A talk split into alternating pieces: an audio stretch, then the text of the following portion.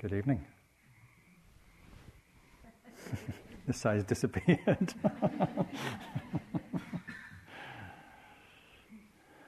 you must smell a little more over here or something. Is.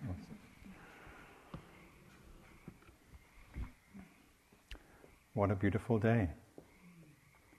We couldn't have asked the weather gods for a more spectacular, beautiful, spring, glorious day. How many people notice what a beautiful day it was today? Just checking. you know, because it can be a beautiful day, and if you're suffering, if you're in pain, if you're miserable, if you're hating being here, it's not a beautiful day.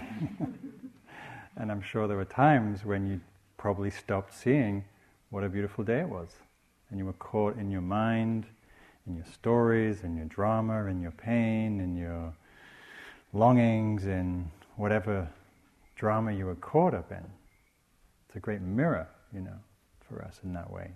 To see where we are. We present? You know, as we walk down to the dining room, were we present to that experience of the valley and the trees and the grasses? Or were we just so hungry or so, you know, ravenous that we didn't even think and care about what the trees looked like? You know, okay, just give me something to eat. So,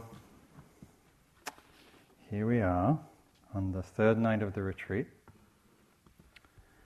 and I want to give uh, uh, a little uh, overview of, some of the Buddha's teachings as, as, a, as a, perhaps a way of framing some of your experience and hopefully helping to contextualize some of it. So, as you've been seeing it's not necessarily easy to uh, live in paradise for a few days. Here we are, in this beautiful place, beautiful food, beautiful people, and yet it's not necessarily all a bundle of fun, is it? In fact, it's not so easy at all to sit in silence without distractions, paying attention to our experience 24 7 takes a lot of uh, effort and courage to be willing to show up and face your experience, face yourself. This isn't an uh, easy path in that way. So if you're wondering why it's, if you're the only one who's struggling or finding this difficult, you know, it's, there's a certain kind of warriorness, warrior quality needed to be here, to be present. You know, in our lives, we get to, you know, if we don't like something, we just change the channel, or we go out, or we get a burger, or drink a beer, or do something. But now here we invite you to pay attention, to sit with it, feel it, breathe through it. And we get to see some of the patterns that we in- inhabit in our lives that just continue when we're here. Patterns of maybe Hmm, thinking, perhaps? Anybody notice some thinking to this retreat? Yeah, we're lost in thought. And so we have, we, we have to sit with that be with that, see, see the, the torment of that, the frustration of that, you know. All the patterns of, of, our, of our thoughts, of our, of our emotional life,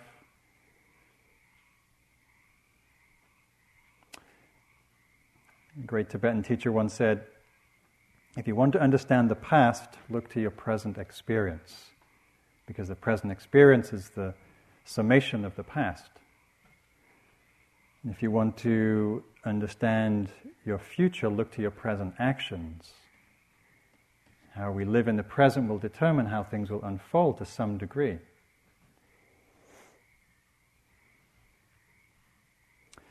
So, the Buddha, as uh, we mentioned, uh, was just like one of us, ordinary person. Happened to be living a princely life, but some, some would say that our lives are somewhat princely or princessly. Maybe we don't want to confess to our princess nature, but um, living in somewhat luxury, luxurious circumstances. And he grew dissatisfied he realized that it wasn't, it wasn't providing him with the answers to the deep existential angst he was having about the fact that all people, all beings, get old, get sick, and die. What does it mean? What does this human life mean with those huge questions? So he went on a search in his late 20s to find the answers. And at the times, northern India was a spiritual hotbed of people seeking answers to these questions. What does it mean to be a human being? What does it mean to suffer? And is there a way out of suffering? And so he undertook various practices, studied with various teachers, uh, surpassed many of his teachers, and, all, and still found dissatisfaction. So he, set out on his, on his own journey and discovered for himself through uh, a very, I think, precise, mindful attention the key, the, the, the causes, the roots of suffering, and the way out of suffering. He discovered by himself, which is one of the attributes of a Buddha, someone who's able to discover for themselves without any help the way out of this human dilemma of birth and death. And then he began to teach that teaching. Began to teach his realization, this realization that allowed him to know peace, know freedom in any circumstances, to know the peace that we're all looking for.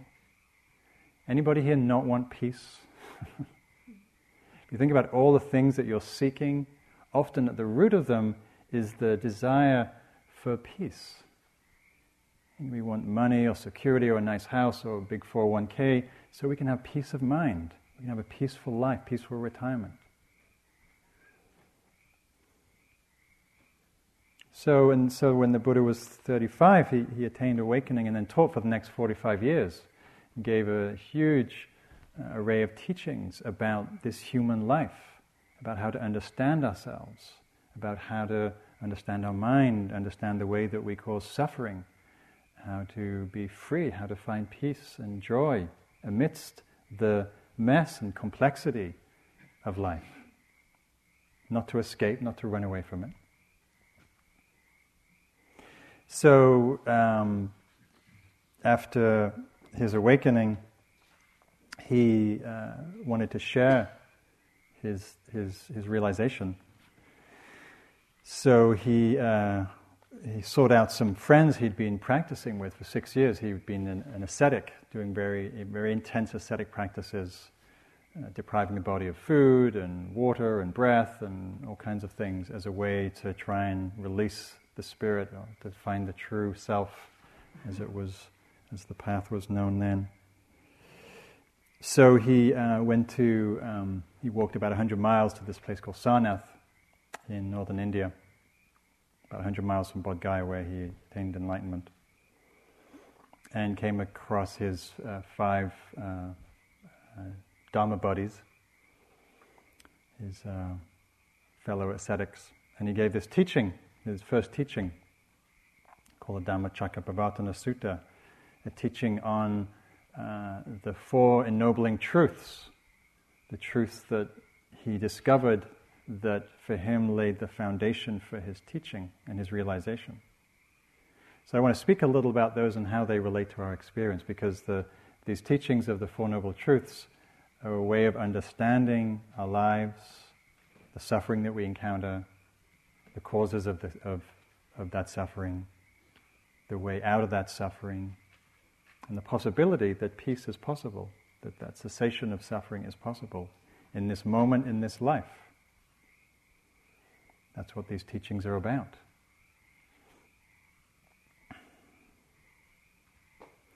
So, the first truth the Buddha said there is what's called dukkha, D U K K A, D U K K H A.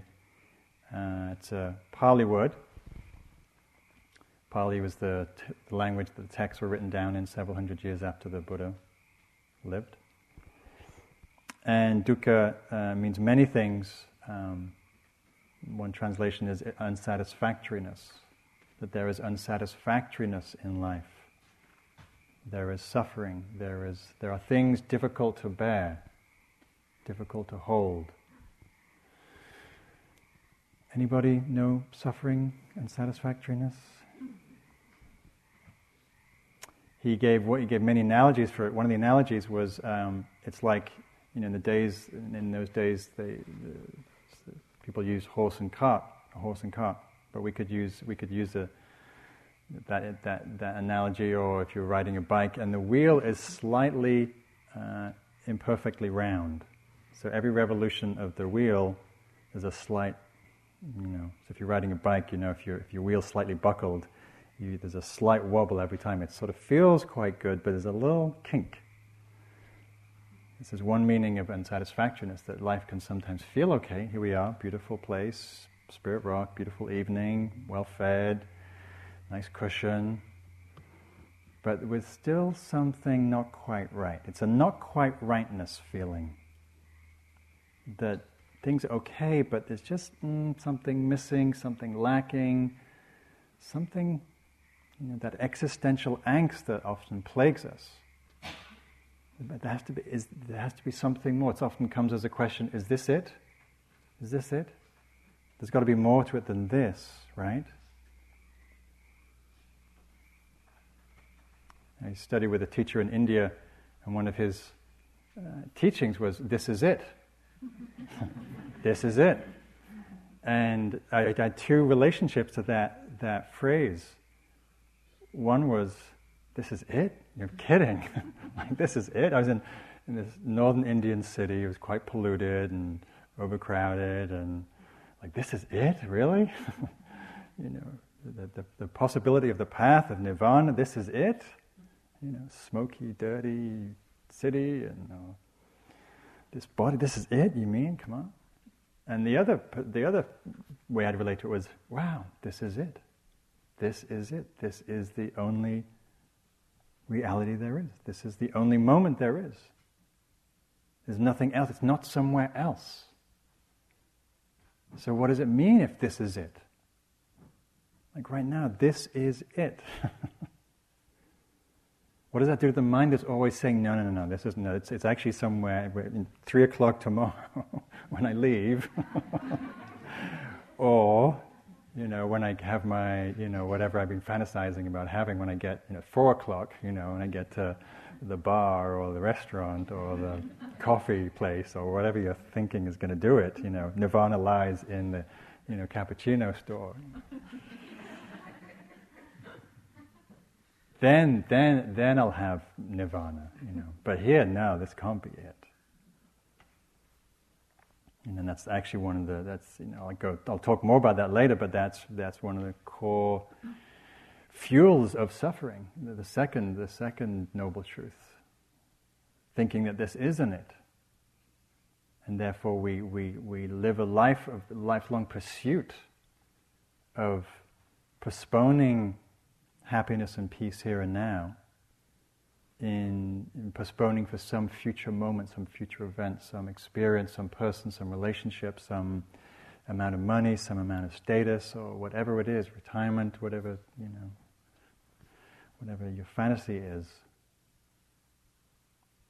And the teaching is saying, no, it's right here, right now. Peace is available. It accompanies you every instant. Always available. That's the challenge, that's the koan. A koan is like a, a riddle, a, a deep question for us to explore, inquire into. So there's the first noble truth there is unsatisfactoriness. And our practice is one direct, um, one, of the di- one of the direct reasons that we practice is to learn how to meet suffering, to meet this this fact of life. The Buddha didn't say life is suffering or it's all suffering. He said, but there is suffering. We all have that. We have a body, we have a mind, we have relationships. You're going to suffer, period. Um, so, how do we relate to that? And our practice is a support for that. This is from great Zen teacher Suzuki Roshi. He said, You don't really know what it means to sit in meditation until there is some great difficulty in your life. Not until something happens like the grave illness of someone you love. And then you are tearing your hair out and pacing back and forth in the corridor of the hospital, and there's nothing you can do. And finally, you take a seat in the midst of your fears and your sorrows and thoughts and worries, and you just sit in the middle of it all. And that's the moment that you begin to understand the power of your practice. So sometimes the meditation has this assumption, I think Dinah spoke to this the other day, that it's like an avoidance. People, you know, the navel gazing, there's a view that somehow it's we're removing ourselves from life. And, you know, in the moment of meditation, we are somewhat secluding ourselves from, you know, the chaos of life. But it's not to do that as a, as a practice, it's to do that in, in so, so in service that we can be with these challenges, with the difficulties that we all inevitably face sooner or later. So there's many different layers of all of these teachings of the Four Noble Truths, and I'm only just going to touch on a few of them. So um, the Buddha asks, What is suffering? Birth is suffering, old age is suffering, sickness is suffering, dying is suffering, not getting what you want is suffering, getting what you don't want is suffering, losing what you have is suffering, being separated from that which you love is suffering. So, what does that mean for us? Just you may want to reflect right now, not getting what you want. Is that suffering? Anybody say what? Any, anybody want to say what they're not getting? Not getting what we want. Maybe we don't get enough money, or enough love, or enough attention, or enough ease from our body pain or, you know, what else? What do we, what, what, what do we suffer about that we don't get? Enough time off work. Anybody? What do you suffer from that you don't get it? Yeah. The, right to marry. the right to marry, yes. Great suffering in California, in the country, in the world, yeah. Community. Maybe we don't like the body that we have, you know, or the mind. Not getting what we want, losing what we have. Tremendous suffering from losing what we have, losing our possessions, you know, losing our house in a fire, losing loved ones, children, parents, relatives, good friends. Tremendous suffering losing our youth, losing our health, losing our wealth. How many people have lost a lot of wealth recently? yeah, probably at least half the room, not the whole room. Painful. It's a reality. We live in an uncertain world, you know, it's a world that's constantly changing. So we're vulnerable as human beings, as these, we're, we're sensate beings, we're vulnerable to change. Losing what we have, being separated from that which we love. What are you separated from that causes you suffering? Loved ones,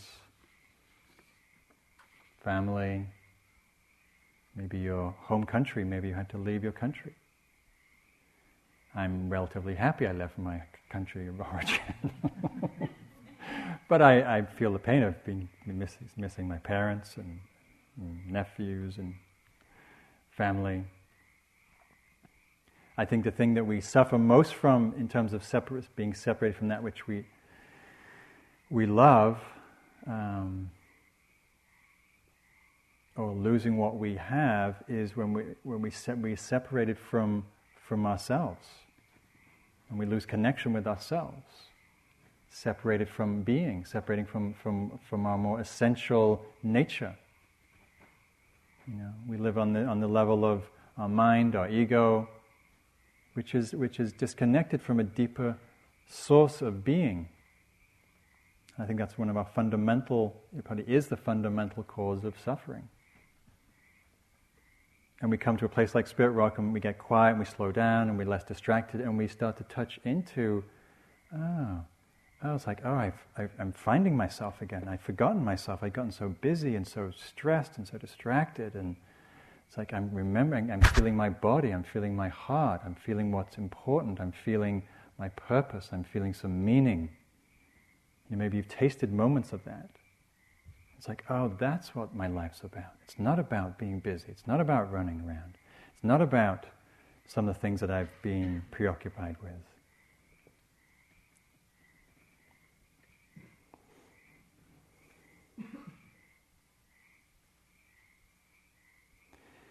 So, when some people hear this teaching, it's an incredible relief that there is suffering because it confirms our experience. You know, we live in a culture where we're trying to d- deny it so much. You turn on TV, hi, it's a great day today, you know, in a very superficial culture. And denies the reality of, of, of, of being human and the suffering in the world, the suffering in the environment, the suffering with tremendous uh, tragedy around the world. And it also is what opens us up. It's what connects us. And it's important to not so personalize our suffering, to think we're doing something wrong. You know, we often think, "Oh, I must be doing something wrong because I'm suffering."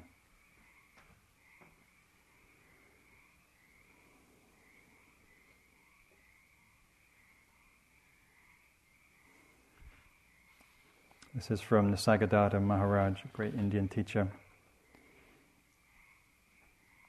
He said, whatever the, whatever the situation, if it's acceptable, it's pleasant. If it's not acceptable, it's painful. You will find in acceptance of pain a joy which pleasure cannot yield, for the simple reason that acceptance of pain takes you much deeper than pleasure does. The personal self, by its very nature, is constantly pursuing pleasure and avoiding pain. The ending of this pattern, with its desires and fears, enables you to return to your real nature, the source of all happiness and peace. So what he's saying is just the, the doorway, the, the doorway of, of not getting what we want, of pain, is actually tremendous opening. It's often what gets us to, to even contemplate a spiritual life. Why are you here rather than at the spa, you know, or surfing in Santa Barbara? You know, probably motivated by some desire to be free of suffering. Hmm?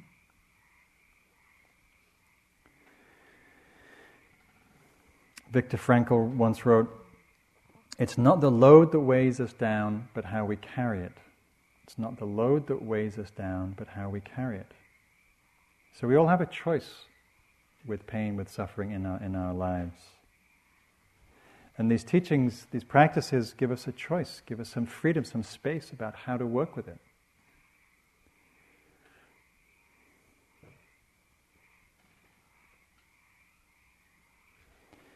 I once was on a retreat in England, and um, it was a it was a long it was a month retreat I think, and I had all these great expectations about what a blissful you know lovely month month it was going to be. It was spring, and I thought I was going to have this great time, and you know, and you never know when you go to a retreat what you're going to get. You know, fun, beautiful, deep, painful, miserable. This one was a was a dukkha retreat. Um, and, and, it was it was hard. It was painful. It was, was my mind was tormented. I couldn't settle. I couldn't concentrate. My body had some pain going on, and uh, and I was miserable. And I was complaining, and I was feeling self pitiful. And it went day one, day two, day three. It was a week. It's like, come on, this you know this usually would shift after a while. You know, doing all my little tricks to avoid it. And after about day ten, I I had this insight. Oh, this is the first noble truth. This is suffering. There is suffering in life. and it took me 10 days to remember. and as soon as I remember, it's like, oh, yeah, yeah, it's part of life. It's okay. It's just unpleasant. It's suffering, but it's okay. As soon as I sort of embraced it with mindfulness, I wasn't suffering anymore. I didn't have a joyful retreat, but I wasn't suffering about the fact that it wasn't joyful. That's the liberating power of mindfulness. So dukkha, the Buddha said, is to be understood. So each of these teaching, each of these truths has a different um, insight. Dukkha is to be understood, to understand our suffering, which means we need to get close to it. Ooh, who wants to get close to suffering? Yuck. Ajahn Chah once said, by running away from suffering, which is what we normally do, by running away from suffering, we run towards it. We spend our lives running away from suffering, and what happens? It keeps following us. And then it comes around the front with, like, oh no, we run this way, oh no. And it, you know. So, better to turn towards it. See it like I did on that retreat. Oh, this is suffering. Oh, my knee is hurting in meditation. Oh, this is suffering. Oh, my back, my, my old back injury is back again. Oh, yeah, this is painful. Oh, the grief that I'm feeling about losing my favorite pet or dear friend or, you know, that's been there for several years. Oh, here it is again. Oh, yes, this is painful. But it's okay. We Turn towards it. If we, if we turn away from it, it just lingers for years and years. so, um, there's many types, there's many ways that we can experience the First Noble Truth. We don't have to look very far. You know, I just mentioned the first one that the, the, uh, the Buddha talked about dukkha dukkha, suffering of the body. Just by having a body, you know, sitting still in meditation for half an hour, 45 minutes, what happens after a while? What happens? You start to feel pain start to feel uncomfortable. You start, your buttocks start hurting, or your knees start twinging, or your neck starts aching, or your back starts spasming, or something, you know. Good Housekeeping magazine said there's 84 unpleasant, 84 unpleasant sensations in the body. And they're not renowned for being like a Buddhist Dharma kind of, you know, teaching vehicle. So I was teaching a mindfulness-based stress reduction class, which is a which is an eight-week application of mindfulness that was developed by Jon Kabat-Zinn for chronic pain patients in Worcester, Mass. And so I was teaching this class uh, one year at Kaiser Hospital, and uh, with chronic pain patients. And it was about in the middle of the, the middle of the course, about week four, week five, and this woman comes in who'd been suffering from chronic neck pain for 10 years and had tried surgery and pain medication and everything that Kaiser could throw at her, and nothing worked. She still had this very strong uh, uh, chronic pain. And um, she came in this week very uh, and looking much lighter and much more excited. And I, we, did a check in, and she said, "You know, I took these instructions, and I, you know, been meditating for a few weeks now, and." um, I decided to, to turn towards my pain, you know, to actually take a look rather than, you know, and what, what happened was, what I noticed at first was all the contraction, or the years of fear and contraction that kind of ossified around my neck. And with the mindfulness, I, that was able to relax a little. And slowly, as the meditation progressed, I actually got to the very center of the pain, the very core, the very heart of the pain in the neck and it was bearable. It wasn't as bad as I thought it was. But I'd been building up for 10 years this growing hatred and aversion and fear and resistance to the pain that had actually created a lot more tension, which is what we do with all of our pain, all of our suffering. We build so much resistance and hatred and aversion and avoidance and denial and repression that it builds up this whole kind of thicker wall of suffering and actually, what, and what's at the heart of it may actually be quite tolerable if we turn towards it with presence, with awareness, with kindness. So, as she did that, what happened is she lost her fear of it. So, there was a certain relaxation. The, the pain didn't go, the chronicness of the pain didn't go, but she was able, she had found some capacity, some freedom to be with it, which was very liberating. So, there's the suffering of the body, there's the suffering of the mind. Anybody notice the suffering of the mind on this retreat? Especially the suffering of an untrained mind. You know, when our mind isn't trained, it's like in this young lab puppy, this six month, six week old puppy. Ooh, this looks fun. Ooh, then this looks fun. Ooh, what about this? Ooh, let's ring the bell. Ooh, let's have some water. let's do it again. Sit sits for two seconds and does it again. You know, one breath, two breath. Ooh, ring the bell. So it's good to have a sense of humor, as you know. It's good to have a lot of space. These these habits are deep. You know, we've been cultivating them for decades. So why would they stop in three days? You know, have a realistic expectation of what's possible. You know, if we can have some spaciousness and a sense of humor, we're doing good. You know, if we bring our mind back, you know, many times in a meditation, we're being successful. You know, if we follow three breaths, you're doing great. So there's the, the, the, the, busy mind, there's the monkey mind, as it's called, there's the catastrophizing mind. Anybody notice that? You know, Mark Twain once said something like, you know, the worst things in my life never actually happened. You know, but I spent a lot of, you know, if he was a meditator, he would probably say I spent a lot of my meditation thinking about them. You know, what if I go home and, oh my God, I left the gas on? You know, what if I go home and I forgot to pay that bill, and you know, what if I go home and uh, you know, story, stories, the stock market's crash. You know, what? No, it hasn't. It hasn't. Just, what if it has? How does he know? it's Sunday. and we create all this drama, this fear, this anxiety, this torment. And what's happening? The frogs are croaking, the crickets are chirping, people are breathing, and life goes on. And then we come back, oh, right, it's just my, just my thoughts. And then, you know, it happens again. Or the comparing mind. Anybody been comparing yourselves to each other this week, this weekend? Who's like the coolest meditator? You know? Who's like the most spiritual? Who's the most spiritual walker? You know, like like has the Buddha walk down, you know, real slow like super concentrated. They're thinking about you know their latte when they get home, but they they look really good. You know. God, I can't wait for dinner. God, but I hope they're going to look. You know, a colleague of ours when he was doing mindful walking one day, he, he has he has this note. Actually, no, not one day. He has this note when he's really in that space of like, well, I'm really in the zone here. Like, I hope everybody's noticing. And the note he has is looking good, looking good.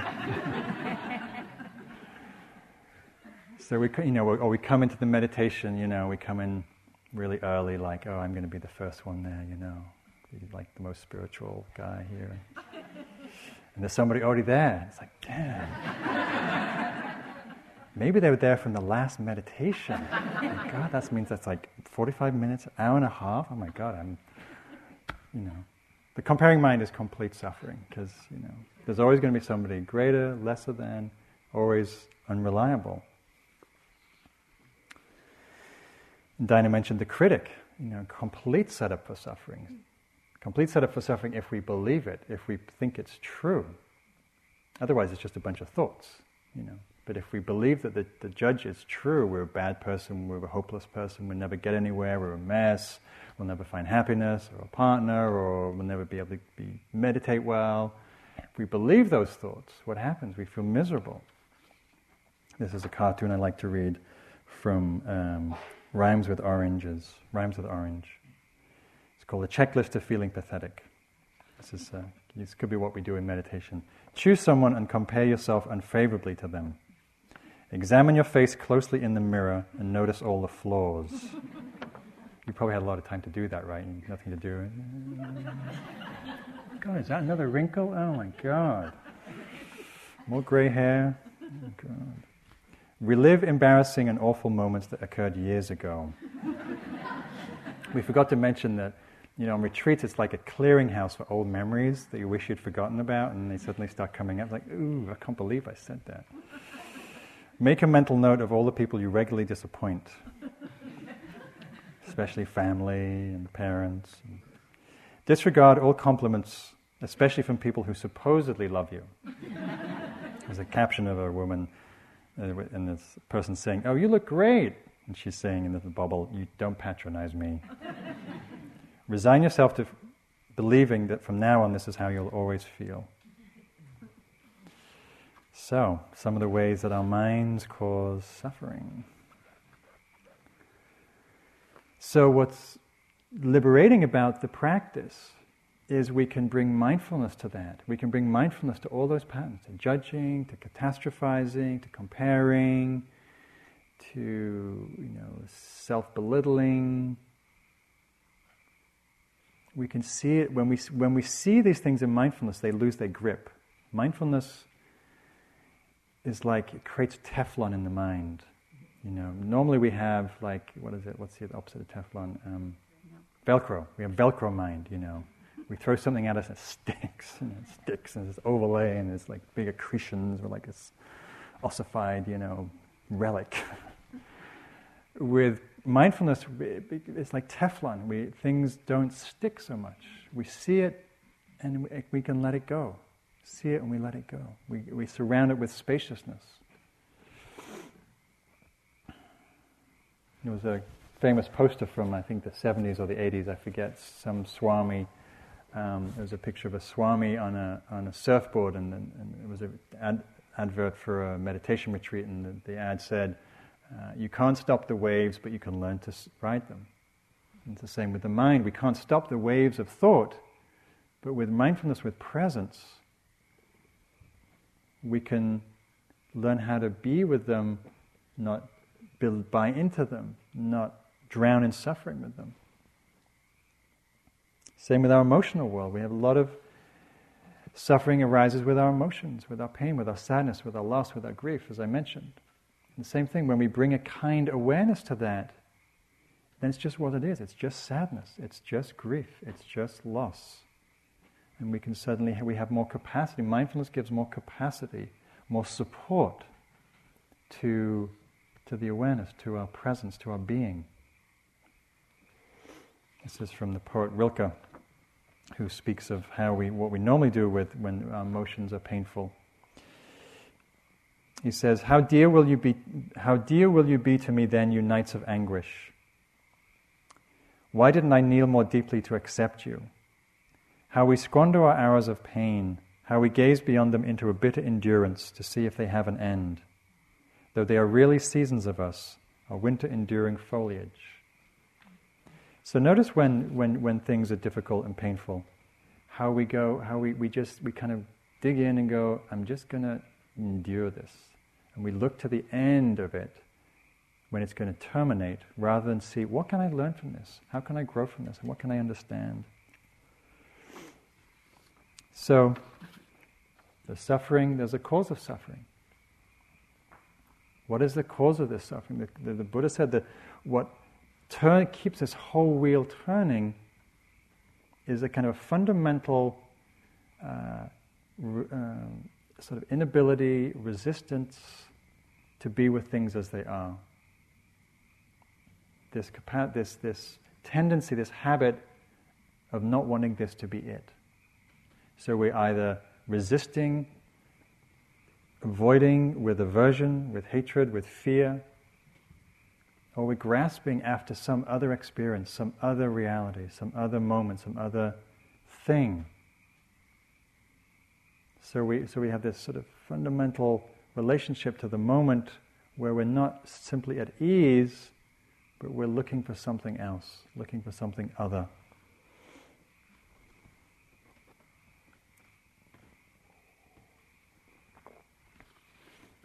So the Buddha talked about suffering as desire, as attachment, as grasping. The, the, the literal, uh, the, the Pali word is tanha, thirst. This thirst, this hungering for something, for experience, for pleasant experience, for pleasure. Manifests through the endless desires that we feel. How many desires did you have this, this weekend? How many thoughts of wanting something? Ten? In the last ten minutes? A thousand? I mean, it's amazing, isn't it? How many things we wanted. I want my breath to be more mellow. I want my body to stop hurting. I want the person next, next to me to stop breathing so loudly. I want, you know, steak for lunch. I want coffee for breakfast. You know, just endless, endless, endless. I want more money. I want this and that. The desires, the thoughts themselves are not a problem. It's the attachment to the desire that causes the suffering. It's the I have to have this. It's the gripping. It's the it's the it's the it's the, it's the controlling, the the craving that, that, that moves from a simple, ordinary desire. Oh yeah, I'd like a cup of tea. To I've got to have a cup of tea. No, and if they don't ring that bell, I'm going to die. I'm English, so we get you know we like our cup of tea. You know. So, this, as you may have noticed in, in your life, in this retreat, these desires are endless and it keeps us toppling forwards. It keeps us unsatisfied with the moment. Right? If we're wanting something, what does it say about the moment? The moment's not complete, the moment's not sufficient. We're not sufficient. The longing for something outside of ourselves deepens the sense of insufficiency, lack, deficiency. Right? So we, we set up this polarity. I'll be happy, I'll be complete when I get this thing, when I have this person, when I have this experience. Then it'll all be hunky dory. So I work, I, I, I, still do to some degree. I, uh, actually, this, this company went bust, but so I used to work for a hedge fund. I, used to, I, was, I was like the mindfulness consultant to this hedge fund. This is before the crash. And um, I was working with some of the employees there. And I had two appointments that day one with the trader, the main trader. And I got into the office, and there was a lot of excitement in the office. He'd made this huge trade, and they, they'd made $50 million on this trade that day. I thought it was a good day, good day at the office, 50 million, little commission on the side. So I go to meet with this, this guy, and I'm thinking he's going to be like really over the moon, right? $50 million for the company. And he's looking really stressed and anxious. And I'm like, what's going on? You just made this amazing, you know, piece, amazing trade. He said, yeah, well, you know, I knew I could have bought earlier.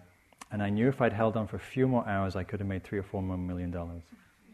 And his mind was tormented, like it wasn't, it just wasn't enough.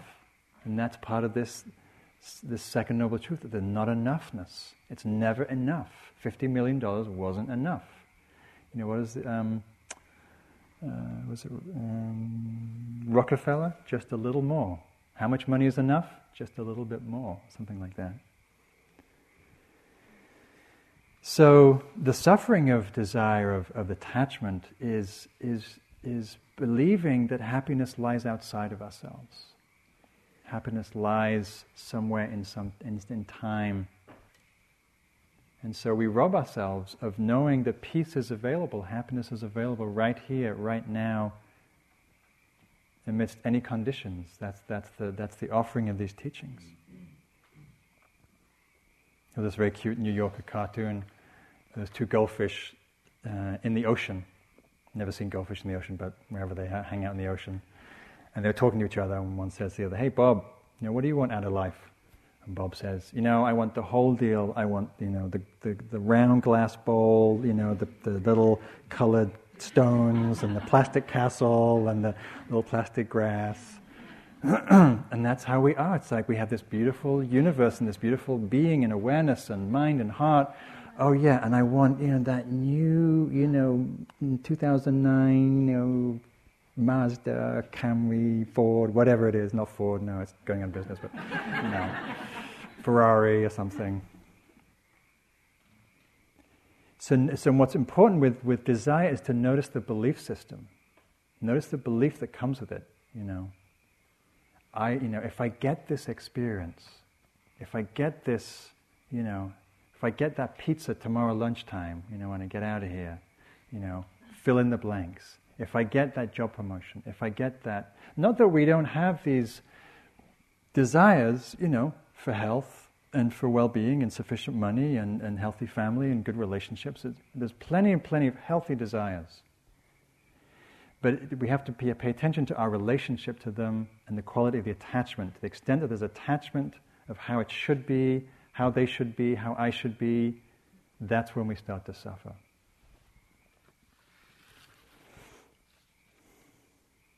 As Rumi said, the one that is doing the looking is the one that we're looking for. You know, we think it's out there, but we forget to look at that which is searching, that which is doing the looking. You know, we have to have compassion for ourselves. We live in this, this obsessive culture, this obsessively addicted, compulsive, materialistic, shopaholic culture.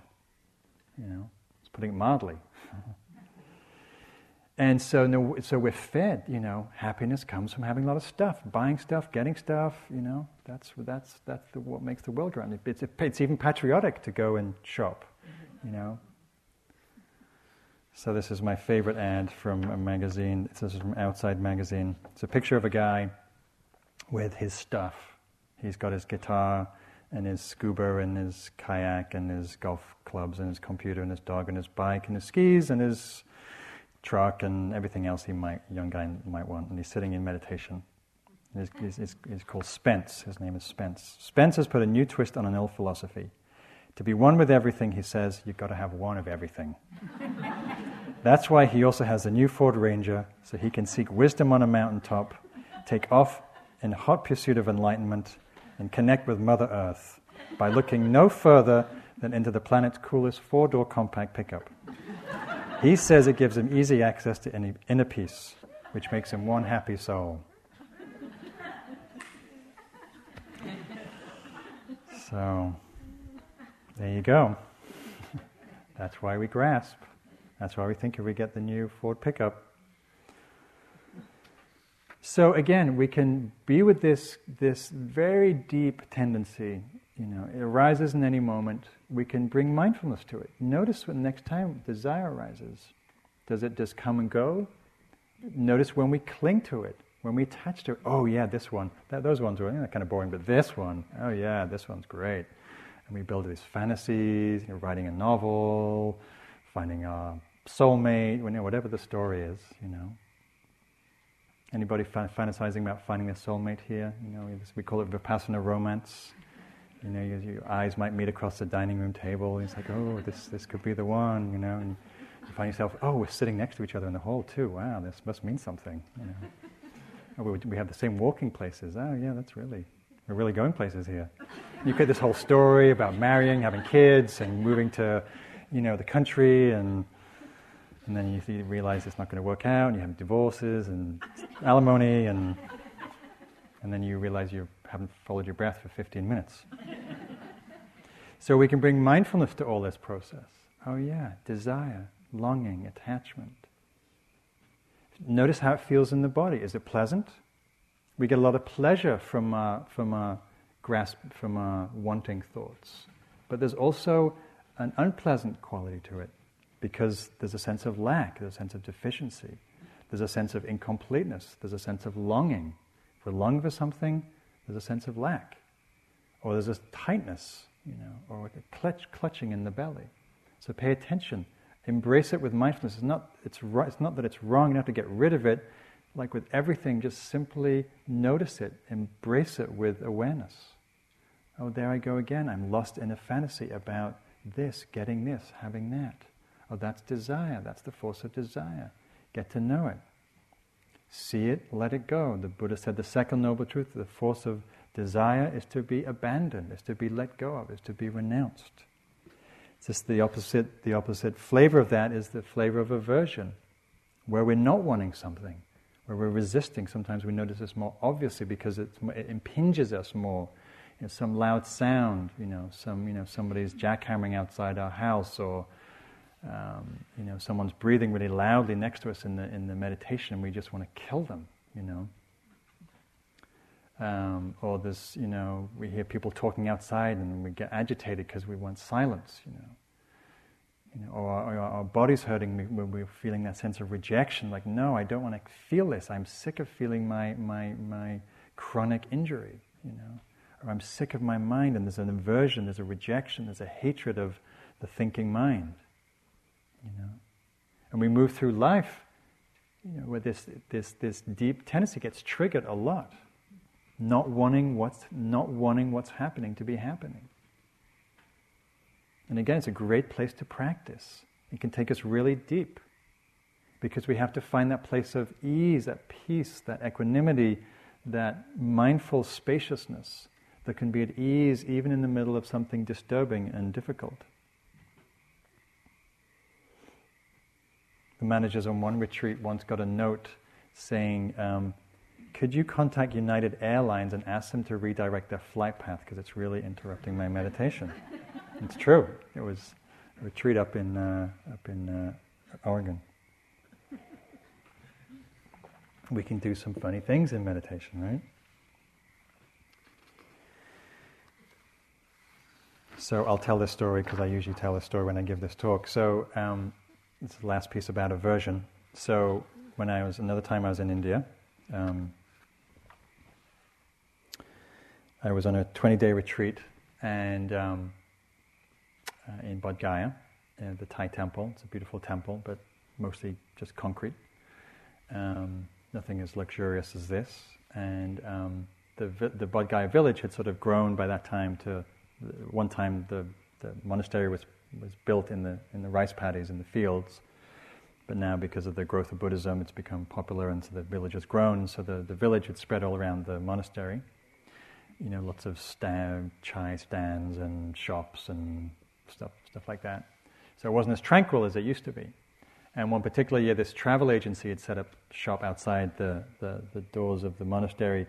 They were selling bus tickets to the local Tibetan, not the local, the visiting Tibetan pilgrims who, who come by the thousands and sometimes tens of thousands for big ceremonies in Bodh Gaya. And this travel agency had a, they put a loudspeaker on top of this, the, the store, and um, they had this little tape loop that they were running, uh, trying to attract people to the store. And the tape loops, the tape loop sounded something like this. It was like two minutes, three minutes long. It was like, hello, hello, hello, hello, hello, hello, hello. Lots of hellos, and you're like, oh, yes, me. And then it would say a bunch of words in Hindi, which I didn't understand, fortunately. And then I'd hear mm, Delhi, mm, Varanasi, Calcutta, Bombay, mm, Darjeeling, or whatever cities, and then some more words in Hindi, and then it would rewind, and then start again. Hello, hello, hello, hello, hello, hello. Delhi, Calcutta, Bombay, Darjeeling. And it was really loud, like as loud as that, you know, and there was this concrete meditation halls bouncing off the walls and and this is like day two or three of a 20 day retreat. It's like, oh no. you never know quite what you're going to get when you go to this retreat. And this, this, was, this was the flavor of the year, right? It was like, okay, this is. So we'd pray for the Indian electricity to, you know, suddenly, you know, black out, which it does frequently, fortunately, in the, in the countryside. And so we'd have these, you know, hours of peace and nirvana. But mostly it was hello, hello.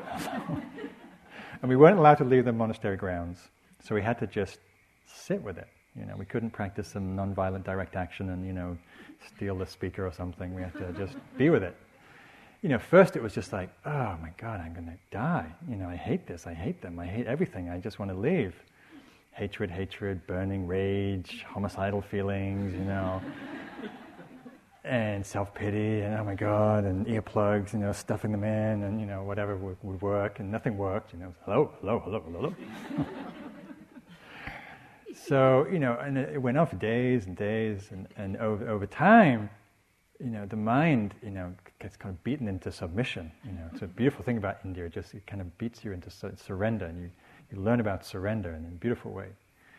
And over time, the the the, the, mindfulness, you know, grew, and the reactivity got less. And then there was there was just the ability to see it as just noise, as just sound, just sound just sounds of voices, and, and it no longer caused the reactivity in the mind when there was, when there was more mindfulness.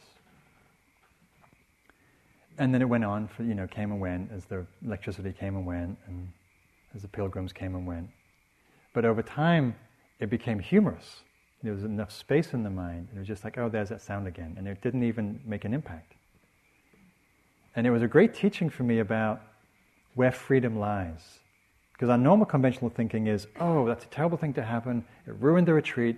That's the problem. They're the cause of my suffering. If only they go away, I'll be happy. My happiness is dependent on them going away.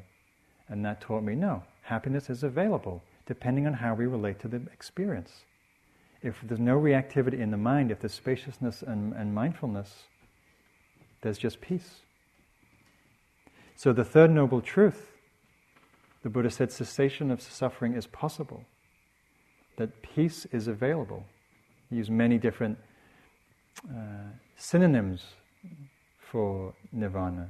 Um, talked about in terms of cessation, the cessation of suffering, cessation of the fires of greed, of hatred, of ignorance.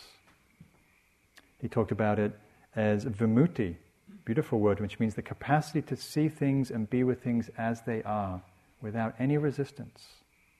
Imagine what that would be like to be with things as they are in every moment, where nothing caused any ruffles, where there was complete acceptance of whatever you encountered.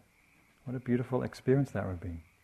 He talked about it in terms of nirvana, nibbana, as the cessation of greed, desire, the cessation of aversion, hatred, and the cessation of ignorance, delusion.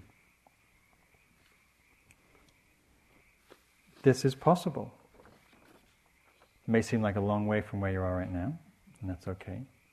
Ajahn Buddhadasa, who was a wonderful Thai meditation master, um, for me made this teaching much more accessible when he talked about nibbana, or, which literally means cooled, cooled out.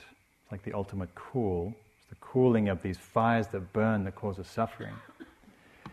He said there's nirvana, which is the goal of Buddhist practice, you know, the cessation of all these, these suffering states. But he said we also have we also have moments of nirvana. We all experience moments of nirvana. Moments where there's no wanting, there's no resistance, there's no delusion or confusion. There's simply just being, just here, just this, just the frogs, just sound. We all know this. We have moments of this. You've had moments of this on this retreat, I'm sure.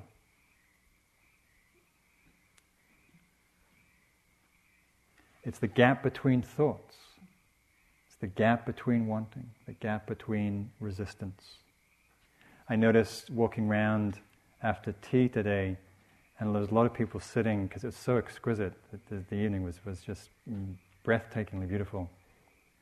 Like there was people watching the deer feeding down by the picnic tables, and people just looking at the grass and the light, and and there's just such a lot of peace pervading the, this field here, this, this valley. And I, and I can't know what was, what was happening for people's experience, but I, I in, in, intuit or intimate that there was moments of peace.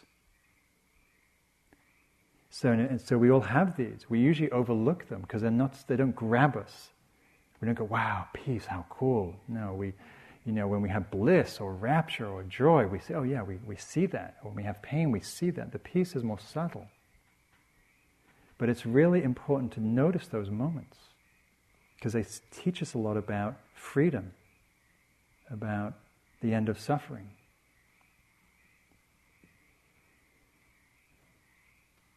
And it can be here right now. Just look to your experience right now. Is there any moving towards or away from experience? Is there any wanting of something? Is there any resistance of something? If they're absent, what's here?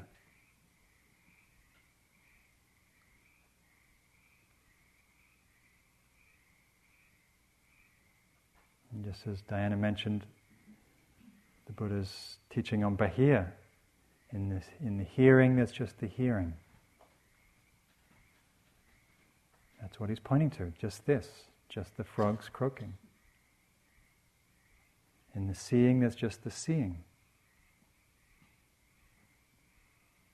In the sensing, in the body, just the sensing. In the cognized, just the cognized, just the thought. This is the end of suffering. This is a moment of peace.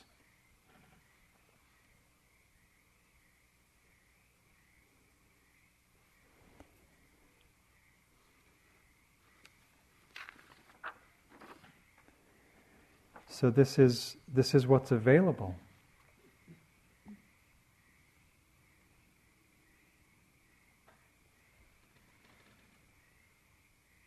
Mindfulness is one of the doorways to this. It's the doorway in a way. Because we can, we, can, we can see, we can be present to when we when we're caught and lost in resisting ourselves or our experience, or longing for something. Mindfulness is the doorway to, to being simply with things as they are.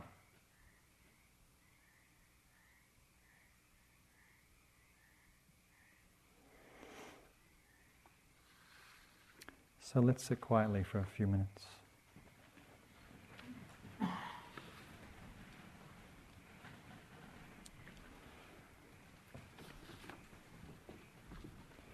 Enjoy the sound of the frogs serenading us.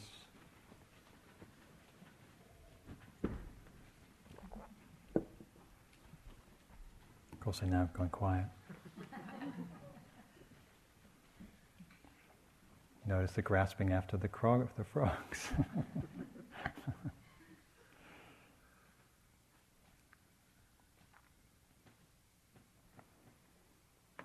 this is from Lao Tzu. Always we hope someone else has the answer. Some other place will be better. Some other time it will all turn out. This is it. This is it. No one else has the answer. No other place will be better. And it has already turned out. At the center of your being, you have the answer. You know who you are, and you know what you want. There is no need to run outside for better seeing, nor to peer from a window. Rather, abide at the center of your being. The more you leave it, the less you learn. Search your heart and see that the way to do is to be.